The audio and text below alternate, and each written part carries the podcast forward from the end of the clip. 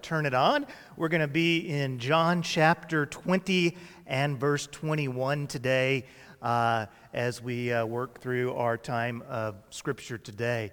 So, Cinderella and Prince Charming have always been a little bit popular in our house. Uh,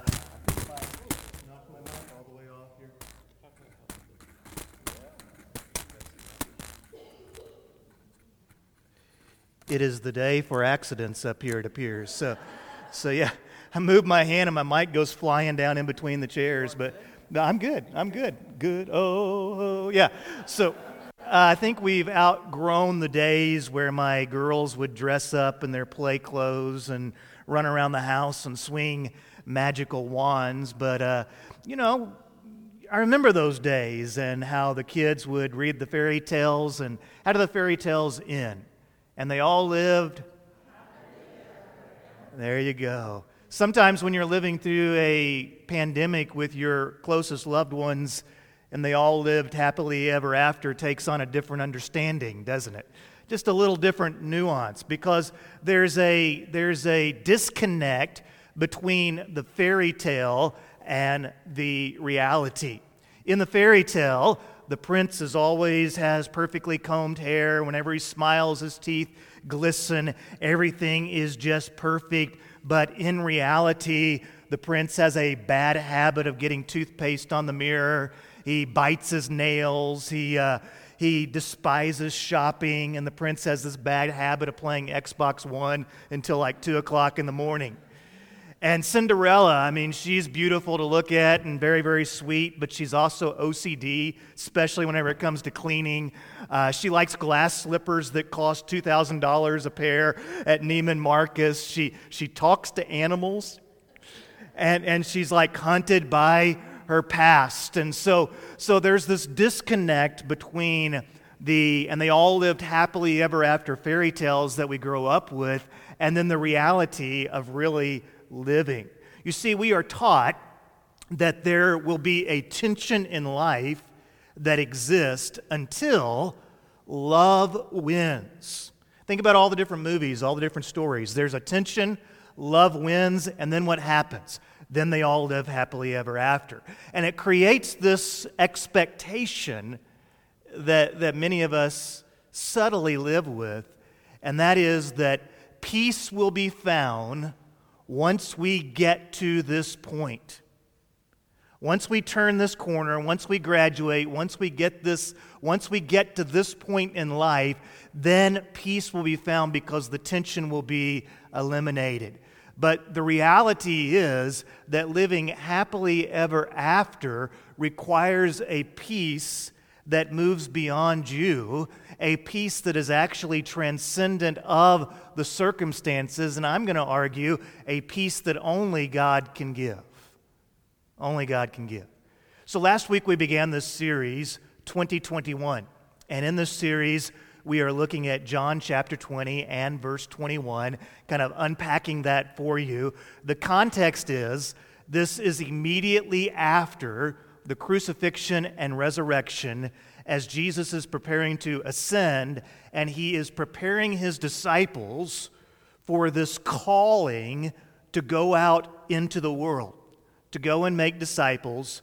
That what began there at the resurrection was not supposed to remain there, but it was ultimately supposed to expand so that every girl, boy, woman, and man can hear the gospel and have the opportunity to receive Jesus Christ as Lord and Savior because Jesus Christ loved them, died on the cross for their sins, and overcame death so that anyone who believes might have eternal life in Him. And so look with me at John chapter 20 and verse 21. Jesus said to them again, Peace be with you. As the Father has sent me, I also send you. After saying this, he breathed on them and said, Receive the Holy Spirit. And if you forgive the sins of any, they are forgiven them. And if you retain the sins of any, they are retained. Now, I want you to remember or notice four things about following Christ in 2021 four things about following Christ in 2021. I think we have a slide here for you to see here. The first thing is this peace to you. Whenever we follow Christ, he tells us that there will be a peace that comes to us from God. This is not a circumstantial peace, it's not simply the elimination of conflict, but it is a peace that comes from the Holy Spirit and begins in our heart. Secondly, whenever we follow Christ, it's going to move us beyond ourselves. The gospel is not meant to simply implode upon you. The gospel may begin in your heart, but then it continues through you, and God has gifted you and called you and given you opportunities, whatever they might look like, to be a part of the advancement of the gospel. Thirdly, whenever we follow Christ in 2021, it connects you to the power of the Holy Spirit. You are living in a power, through a power that is beyond you. And we're going to talk about this, uh, that reality here in the coming weeks. And then, fourthly, it restores the brokenness of the past. There is forgiveness for the sins of the past, there is purpose for the present, there is hope for the future. Whenever we are living out the gospel as followers of Jesus Christ, there is a beautiful reconciliation that it brings to our relationships and to our past. I find a lot of people remain in the grip of yesterday. And God has all sorts of blessings for you today and tomorrow, but there's no room in our lives for those blessings because we're still so full of yesterday. And sometimes we have to let go of what was and move on to what can be. We should always learn from the past, but we should never live in the past. And so today, I want to unpack this sentence in verse 21, where Jesus comes to his disciples and he says to them, Peace be with you. As the Father has sent me, I also send you. Do we have any Star Wars fans in the house today? Any Star Wars fans in the house? I figured there would be. In episode four, A New Hope, they were introduced to a phrase in the Star Wars series. I don't know a whole lot about Star Wars, but I figured this might be a point of common interest with some of y'all. So, so here we go. I'm trying, I'm trying, okay? So here was the phrase May the Force be with you. Now, here's a bit of nerd trivia for you. Don't they call Star Wars fans like Star Wars nerds? Isn't that what they're called? Sorry, didn't mean to offend. I apologize. Okay. So the phrase seems to have been originally worked into the series as a result of actor Peter Cushing's frequently signing his letters, May the blessings of God be with you. But now, I want you to understand this. When Jesus says to his disciples, Peace be with you, he is offering much more than the goodwill of an unknown mystical force. He is not simply saying to us, Hey, try to tap your energy into the universe of the, uh, the energy of the universe so that you might experience that force. He is not saying, hey, let's take the collective good of humankind and let's form this energy aura so that we all follow this force and we find this unknown power within us. Jesus is offering the power and the presence of the very Spirit of God. He is offering us a known reality. Here I am. And I will change you and give you a power from God that transforms your life. Now, this idea of peace be with you, it actually has its roots all the way back deep into the Old Testament. One area where we see it is in Ruth chapter 2. Ruth had migrated from her hometown after having lost her husband. And so she is beginning her new life. And this man by the name of Boaz, who would become her husband, arrives from Bethlehem. And so he goes out to all of his harvesters. So you picture all these guys out in the field. They're getting ready to do a day's worth of work, uh, hard, hard labor out in the fields where there is some danger. And Boaz goes to the harvesters and he says to them in verse 4 of chapter 2 in Ruth, The Lord be with you. And they reply, The Lord bless you. And so there was this exchange in Hebrew culture that was fairly common. When farmers would go out into the fields, when they would go out to seek the harvest, the foreman would say to them, The Lord be with you. And they in turn would respond, And the Lord blessed you. It was connected to this idea of the harvest. We are going out and we are praying that God will bless the harvest. And so, as God says, Peace be unto you, as Jesus says, Peace be unto you, and then he is sending his disciples out, he is praying God's blessings upon them as they take the gospel to the ends of the earth. If you grew up uh, in what's called a mainline denomination, Lutheran, Methodist, uh, Presbyterian, then you may, you may remember at communion, the uh, minister would say something like, The Lord be with you. And then what do the, the worshipers respond with? And, and also with you, or and with you as well. And the meaning is that we are praying the presence and protection of God upon our energies and upon our efforts as we go out to live our lives for Christ. So, what does Jesus mean in John chapter 20 and verse 21 when he says to his disciples, Peace be with you? Now, this is the place in the movie where the screen goes black and there's just white letters across the screen. And the letters say, three days earlier. So go back with me in your minds to the Garden of Gethsemane. And there, Jesus has just had this intense time of prayer. He has just instituted the Lord's Supper there in the upper room. And there in the Garden of Gethsemane, Jesus is met by Judas and the temple police, and they apprehend him. They take him under arrest. And what do the disciples do at that point? Do you remember? They run. They run in fear. They run for their lives. Only Peter and probably John Mark followed from afar. Now, the next morning, word begins to spread uh, around town that there is a trial taking place on the steps of Fort Antonia. That was the Roman fortress there in Jerusalem, located right next to the temple. So put yourself in the disciples' sandals. Imagine the fear whenever you watched Jesus go through the scourging. Imagine the fear whenever you heard the crowd, the same crowd that a week earlier had welcomed Jesus into Jerusalem and proclaimed him to be the Messiah. That same crowd a week later is shouting, Crucify him, crucify him. Imagine hearing that. Put yourself there, put yourself in their circumstances.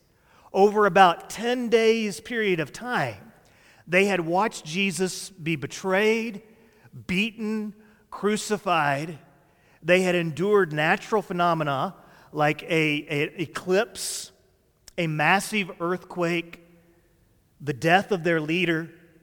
The rumors of resurrection had now begun to spread. And here they were wondering what's next.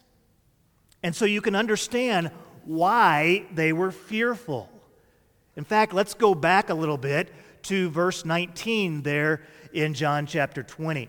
I, I misspoke in the worship guide. I was originally planning to speak from the Beatitudes, where Jesus says, Blessed are the peacemakers. But as I was putting together the message, I never got to Matthew chapter 5 because I landed in John chapter 20 and verse 19 and just couldn't get past that. But here's what Jesus says in verse 19 of John chapter 20, or what the Bible says. When it was evening of the first day of the week, the disciples were gathered together with the doors locked. Now, why did they have the doors locked? Because, talk to me here, they feared the Jews.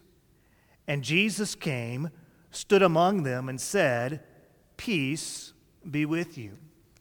So it's now Sunday night. The sun is going down, and the disciples are self quarantining.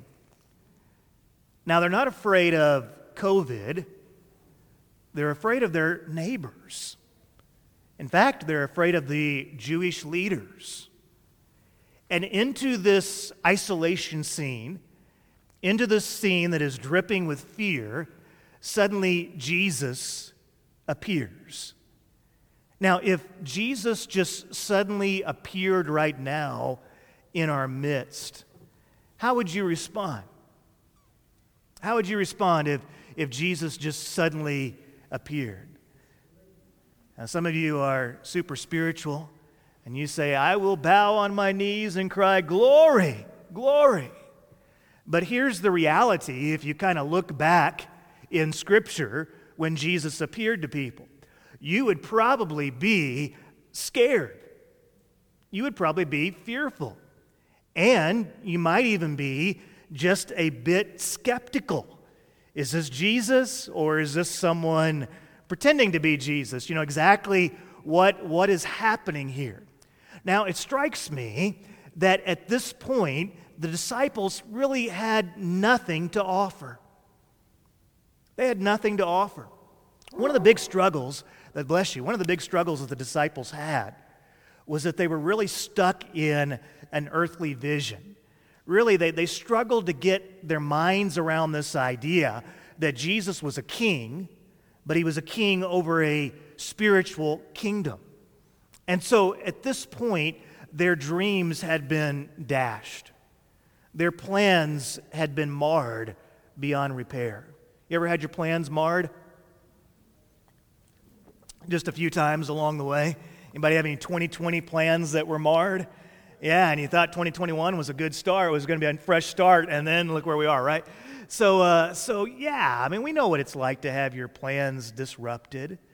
And their emotions were so devastated. And I think really all they had left to do was sit and wallow in fear. In other words, they were in a perfect place to be used by God.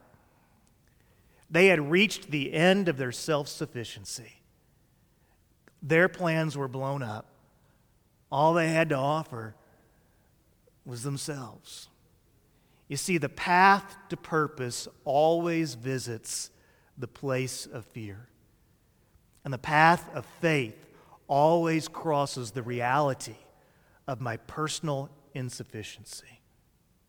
This week, I think I mentioned earlier, I received more messages about people being diagnosed, hospitalized. I didn't receive a message about anybody that's actually a, a member of our church, but we had a lot of members who contacted us with family members who, who had died with COVID or asking for prayer because of uh, really difficult uh, circumstances. This week, more than any other week so far. Now, this is a terrible disease. And one of the things that makes it so scary is that for some people, um, they hardly show any symptoms. They get COVID and maybe you have a little cough and a stuffy nose, but two, three days later, you're, you're feeling fine. And then for others, it's kind of like having the flu. You know, you're put down for a few days, and then, you know, by 10 days, you're, you're doing pretty well. And then there's others, and you really don't know who, if you're one or not, that if you get COVID, it can become life threatening very, very quickly. In fact, let me just ask this question How many of you guys know somebody or knew somebody that has passed away from COVID? Do we have anybody in the room that knows somebody that's passed away from COVID? How many of you guys know somebody that has it right now? Yeah. How about somebody in the hospital right now with COVID? Several, several of you. And so, as we have gone through this pandemic together, most of us have visited this place called fear. And there's been times where we have had to visit our own personal insufficiency. And so we can relate to the apostles. Doors locked, DoorDash on the way, hunkered down, quarantine, and isolation. But then that's when Jesus appears in the story. That's when Jesus appears there in, in verse 20 and verse 21. Now, Jesus says to them, Peace to you, as the Father has sent me, I also send you. In verse 21, having said this, I'm sorry, in, in verse 19, Jesus suddenly enters into the room. Now, let's talk a little bit about how Jesus moved these disciples from fear to action. How did he move them from fear to action? Three things here. Number one, he came to them. Now, Jesus had already appeared to Mary Magdalene in the garden. Peter and John had already seen the empty tomb. Jesus could have said, Hey, look, the disciples are big boys. They know where I am. I'm here in the garden. So I'm going to water the flowers and I'm going to pull some weeds, and they know where to find me. The disciples probably should have had more initiative. It's easy for us to kind of sit here and look back on the disciples and say, why were they scared? Why were they sitting in the room? Why didn't they have more initiative to go out and find the risen Savior? But realize this ministry is all about meeting people at their point of need. Aren't you glad that Jesus meets us where we are and then takes us to where we should be? He meets us where we are and then through His power and His might transforms us into what we should be. And sometimes in church, we develop this mentality of, well, they know where we are. 411 South Murphy, murphychurch.com. We've got a presence out there. They know where we are. Let them come to us. Remember that movie, Field of Dreams? Way, way back, yeah. Uh, sometimes we develop Field of Dreams theology. If we build it, they will come. If we build it, they will come. And so we retreat into our stained glass monasteries and we build country clubs with steeples on top where we have some morality about us, but we don't truly participate in the advancement of the gospel.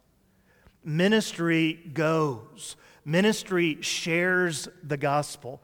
That's not just something for the pastor or for the music minister or for the deacons. Every of life that God has called you to has an opportunity to be a part of the advancement of the gospel. But we have to quit thinking, hey, we've built it so they will come. And we have to start meeting people at their point of need with the reality of the forgiveness of the gospel. Who can you reach with the gospel? Whose life can you make a difference in in your world? Go outward. Jesus came to them. Secondly, he reassured them, he brought them comfort. Now, let me take just a little detour, but it fits in. Parents, have you ever asked yourself, why does my toddler throw fits? They were such a sweet baby. What happened on their second birthday? Or have you ever asked yourself, why do teenagers, I know none of the teenagers in the room do this, but why do teenagers sometimes throw down attitude? Now, I know why. It's because God needs to save their little wretched souls, right? Yeah. Yeah.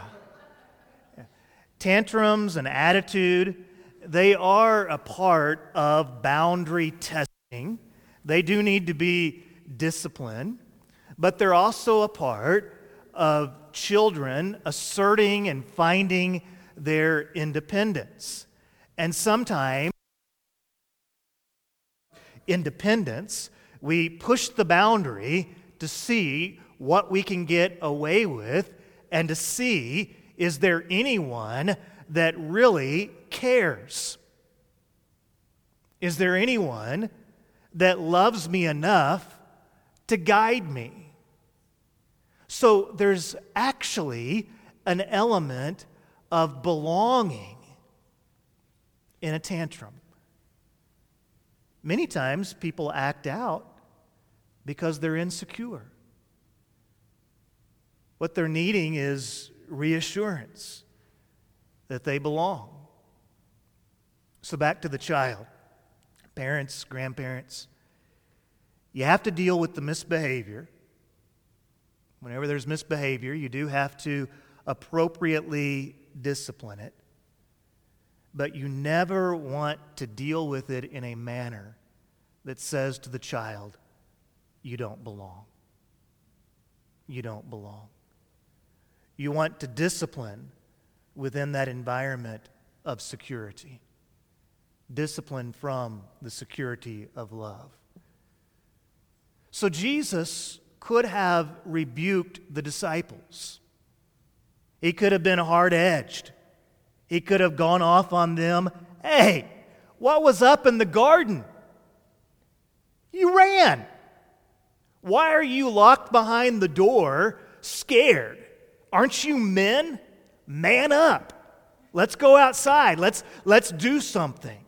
But instead, Jesus realizes that his disciples need to be reassured. And so he says to them, Peace be to you. And then he takes the time to show him his wounds, show them his wounds. He's real. You're not dreaming. I'm real.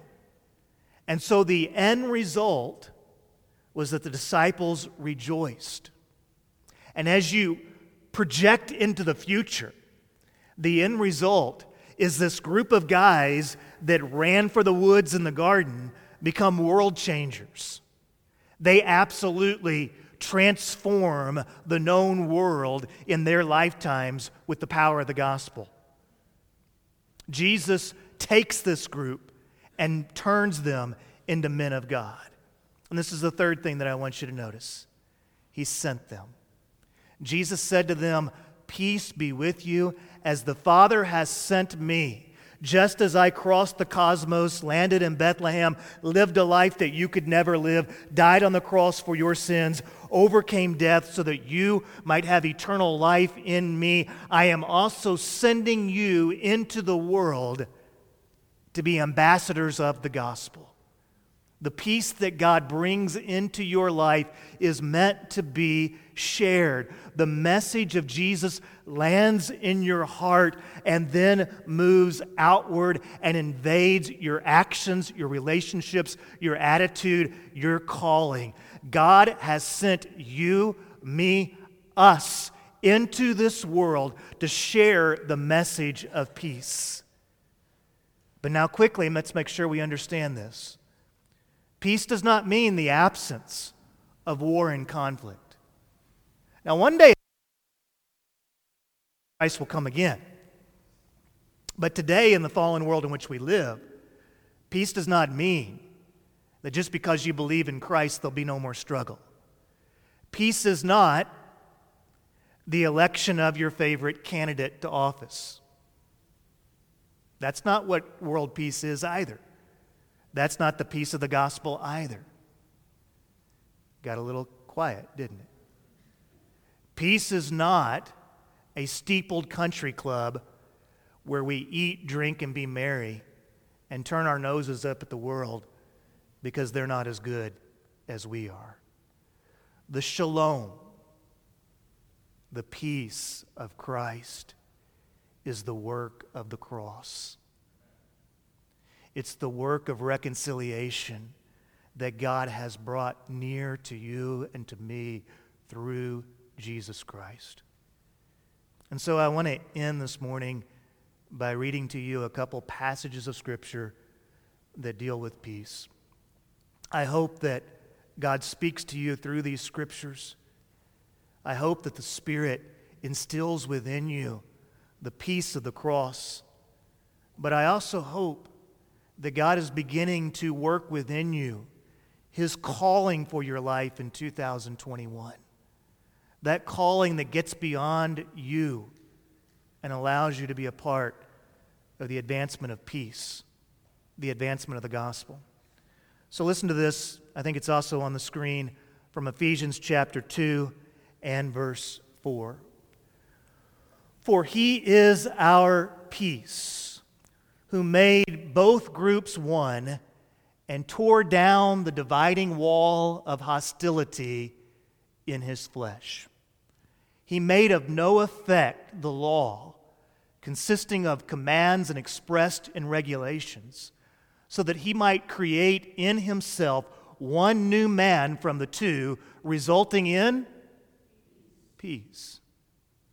He did this so that he might reconcile both to God in one body through the cross, by which he put the hostility of sin to death. And he came and proclaimed the good news of peace to you who were far away, and to peace to those who were near. The good news of peace is meant for those of us who live in the United States of America, those that live right here in your Jerusalem, but it's also meant for those who are far away because Jesus sent us to be a part of this explosive movement that we call the church that brings the message of peace to all people. Let's look at Romans chapter 5 and verse 1. Therefore, since we have been justified by faith. That word justified is a judicial term. It literally means that the gavel has fallen and you have been declared by God not guilty through the faith that you have in Jesus Christ. And because of that, we have, what's the word? Peace with God through our Lord Jesus Christ. We have also obtained access through him by faith into this grace in which we stand. So God is not this distant cosmic force. We have access to Him and we stand in grace, the ground beneath us is secure. It is not a legalistic, does God love me today? Does God not love me tomorrow? It is a secure, loving grace in which we stand and we boast in the hope of the glory of God. So our aim is not to proclaim my greatness, our aim is to proclaim the glory of God. And not only that, it gets better, but we also boast in our afflictions. Now, verse 2 was pretty easy. I get to boast boast in the glory of God. But verse 3 says, Now I'm supposed to even boast in my afflictions. When life gets hard, I proclaim the greatness of God. Why? Because we as believers have a knowledge we know that affliction is producing endurance. Endurance is producing within us that elusive thing called character. And proven character, when it goes through the affliction, on the other side of great pain is great strength. And on the other side of that affliction is a hope that looks towards the eternal and looks beyond the temporal. And verse 4 says that when you go through this, it produces within you hope. Now, many of us have put our hope in a lot of different things that disappointed us. We put our hope in people, we put our hope in jobs, we put our hope in movements. But the Bible says that this hope that we have in Christ will not disappoint us because it never ends. The hope that we have in Christ lasts forever. It goes beyond the world because God's love has been poured out, poured out into our hearts through the Holy Spirit who was given to us. And so, my friends, we have peace peace that comes from God through Jesus, peace that changes us and lasts forever.